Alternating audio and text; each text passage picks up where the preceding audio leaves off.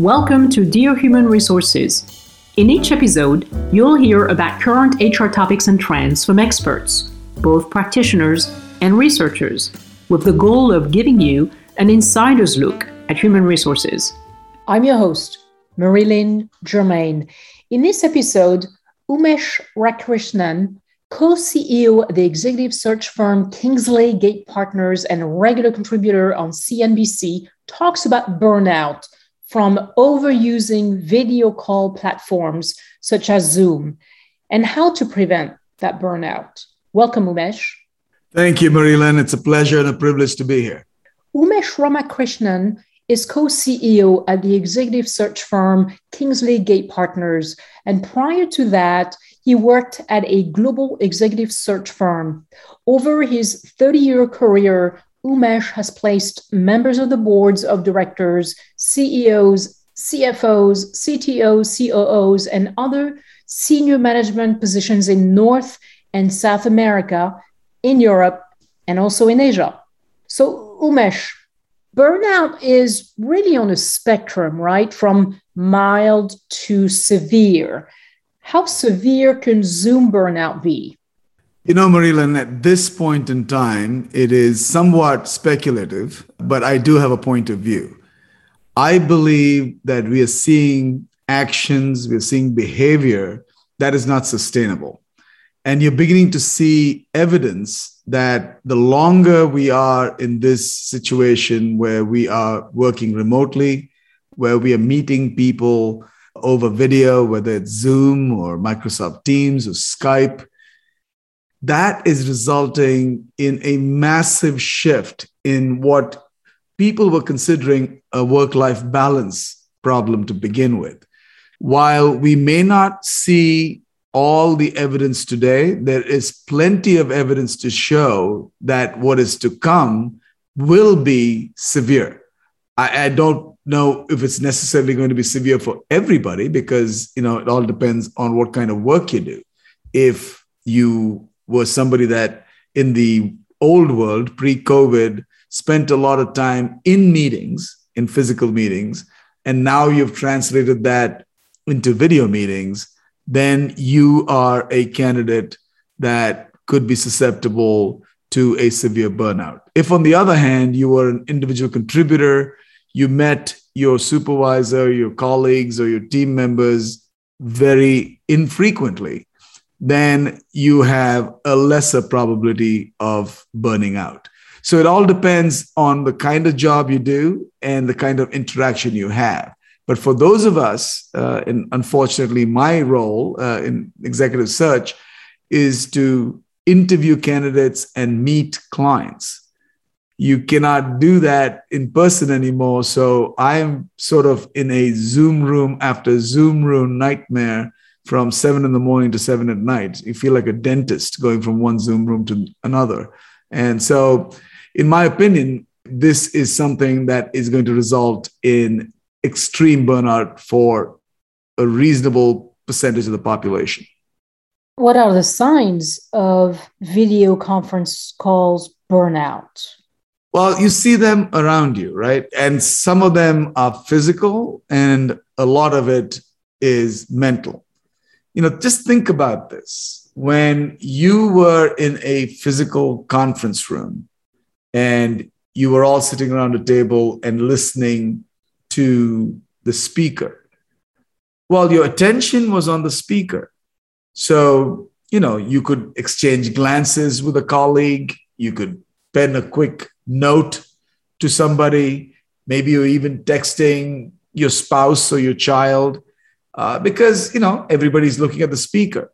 But today, whether you're the speaker or you're in the audience, you're all on the screen and you have no idea whether people are looking at you or not. And so you're always on.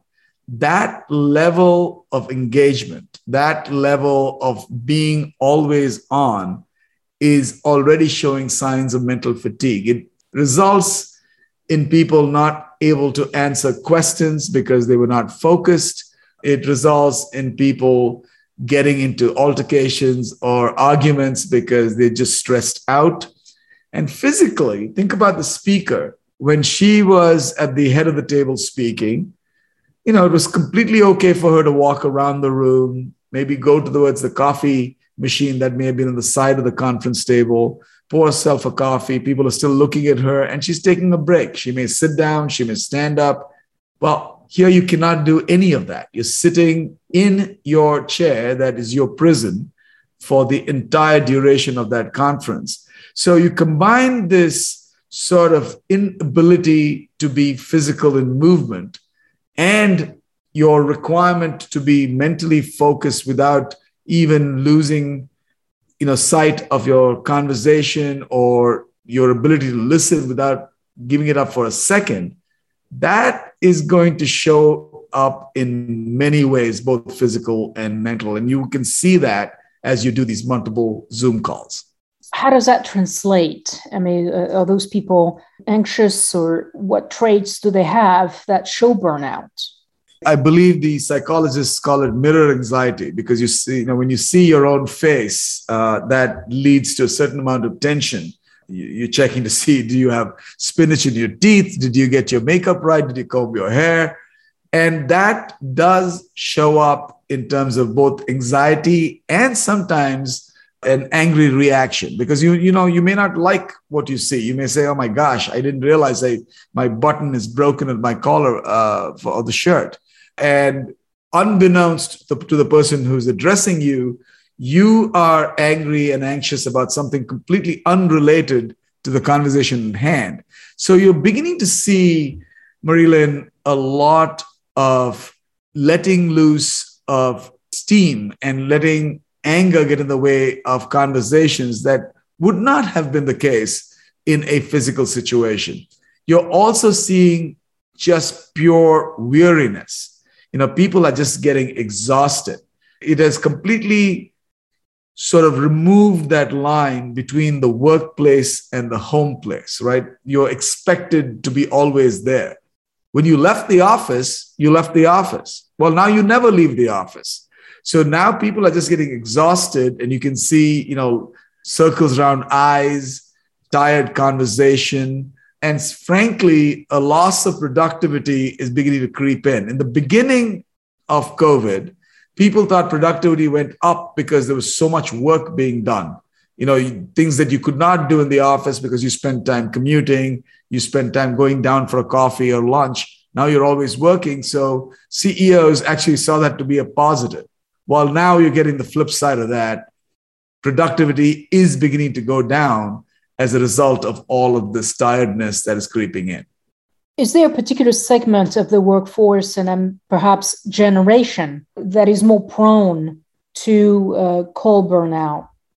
Yeah, I think the digital generation, or you know what some people call millennials, are a lot more accustomed and, frankly, a lot more comfortable with video interaction. Uh, you know, you you take uh, children who grow up playing Xbox, they actually play with their friends remotely and have been doing so for the last five to ten years. So they are a lot more relaxed. They're less concerned about how they look or how they sound because they have been doing it and are at ease. People that have not been doing that, I would say folks in their 30s and above, they find it a lot more difficult because they get self conscious.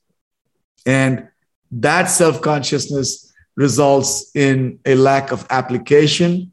And that is definitely something that we're beginning to see. In terms of the kinds of jobs, like I said at the beginning, Marilyn, those jobs that require constant interaction, that used to mean, you know, just getting up from your desk or your cubicle and just walking across the hallway.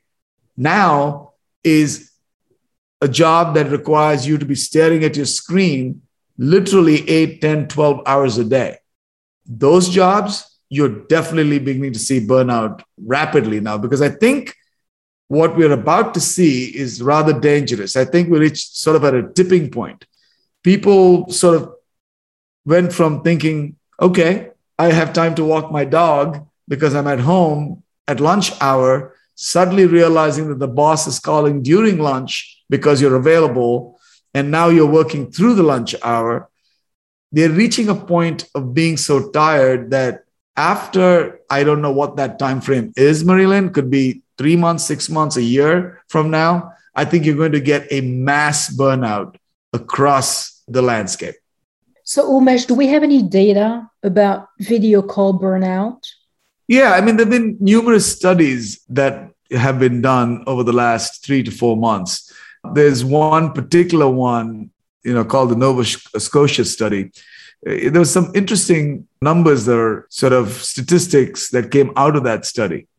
One of them is that 25% of people who do video conferences, a whole quarter of the population, believe that they have to have their camera on even when it's not required. Even if the mc or the person that's handling the meeting says just like you know you and i would do if we did not require the video still believe for some reason that there is peer pressure simply because two or three other people have the camera on i should have it too. And as a result they fall back into what we were talking about this mirror anxiety. And another interesting piece was that 58% of those who label themselves as introverts stated that they were completely exhausted because of the Zoom syndrome. Now, that I think is reasonably understandable. They were introverts, they didn't want to meet people to begin with, and now they're forced to have this video interaction. But what is more interesting is 40% of those who stated themselves to be extroverts said the same thing that they are completely exhausted. So when you see that number, that's a little worrisome because you would expect an extrovert to want to meet people, to be uh, visible, to see other people and interact with them visually. If they're getting exhausted, we are in trouble. Now, another statistic says that 61% of all meetings being held worldwide is now already on video, and that number is creeping upward because of Delta. If we get to a point where two thirds or three quarter of the meetings that are held anywhere on, on video, imagine the number of people that are being subjected to what you and I are talking about. 14% of women are already saying, the entire population, work population, saying that they're feeling extreme fatigue from this and 5.5% of men are saying the same thing. So there's a lot of data that's been boiling up over the last three to six months that suggest that things need to be done rather rapidly and quickly. And we should be doing that now so we avoid disaster in the not too distant future. Now you mentioned that you know there are some professions where you really can't get away from meetings, right? So now those meetings take place uh, through Zoom. So, what advice do you have for HR professionals to avoid employee burnout from Zoom or other video call platforms? You know, uh, that's actually, I know this is not a humorous topic, but looking back, sometimes uh, one has to smile because HR professionals, I think, were one category of individuals that sort of foretold this issue earlier than most of us and they said, you know, you have to give the employees a break. And they came up with these great ideas of having socials and after work hangouts and even sing alongs. And guess what medium they used to do that? Zoom. So now you have gone from a work environment to a fun environment, but really physically you haven't moved. You sat in the same chair you've been sitting in from eight to five or eight to three if it's an early call out, and you're still interacting with the same people simply because you put on a funny hat or you have a drink in your hand does not change the fact that you're still stuck to your chair and you're still staring at a video screen. So, you know, this may seem sort of counterintuitive, HR professionals need to help employees disengage. I think the new mantra for employee engagement is for them to disengage from the company and the employees for a little bit of time. Give them space, give them space to think, to breathe, to be. Uh, you know, at Kingsley Gate Partners, my co-founders Nancy Albertini, Buster hutchins and I, we run the company as the office of the CEO.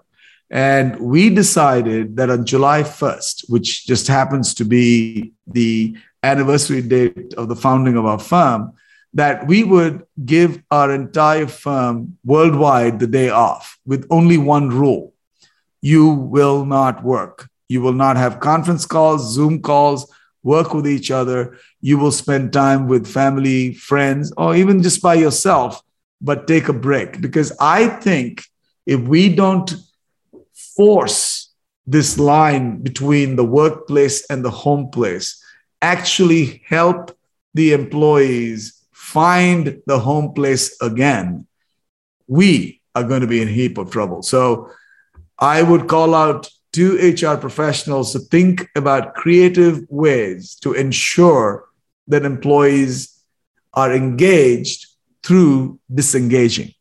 So, for those working remotely, especially for recruiters like yourself, executive recruiters, how do you suggest they hold necessary meetings? And as far as I know, there is no healthy substitute for Zoom meetings, is there? When you say safe, if you mean physical distance to be maintained, uh, it is difficult. I mean, there are ways to get into a conference room and have people sit uh, entire table apart uh, and you know wear masks, keep the doors open, or meet outdoors, etc. But those things all pose some sort of a problem, uh, you know, in one way or other. What you could do is actually have video conferences with tools that permit you to do your job better and ease the cognitive load on yourself. One of the biggest problems you have with video conferencing is that you have to think and look presentable at the same time all the time and that's difficult. So for instance what we are doing here is we have spun off a video interviewing platform called HireLogic. How does that help? When i interview you as a candidate the questions i need to ask you are all populating on my side of the screen. So this way I don't have to think and remember. I can simply read them off my screen. I can actually rate you by just touching uh, you know numbers on my screen. It drops the cognitive load and permits me to focus on the interaction itself. And now, in normal course of things, you would say, well, you're an executive, you should be able to do both. That is true. But doing that 10, 12, 15 hours every day without a break is just not something that every human being is designed to do. So I think people have to look at creative man uh, ways in which while even video conferencing, whether it's Zoom or HireLogic or Microsoft Teams, use it in a way where you can drop your cognitive load and still be able to be extremely productive. Thank you, Umesh, for your insights on Zoom burnout and how to avoid it. Well, Marilyn, this has been a pleasure, a privilege. Thank you for having me. Thank you for listening to this episode of Dear Human Resources. In each episode, you will hear about current HR topics and trends from experts, both practitioners and researchers, with the goal of giving you an insider's look at human resources.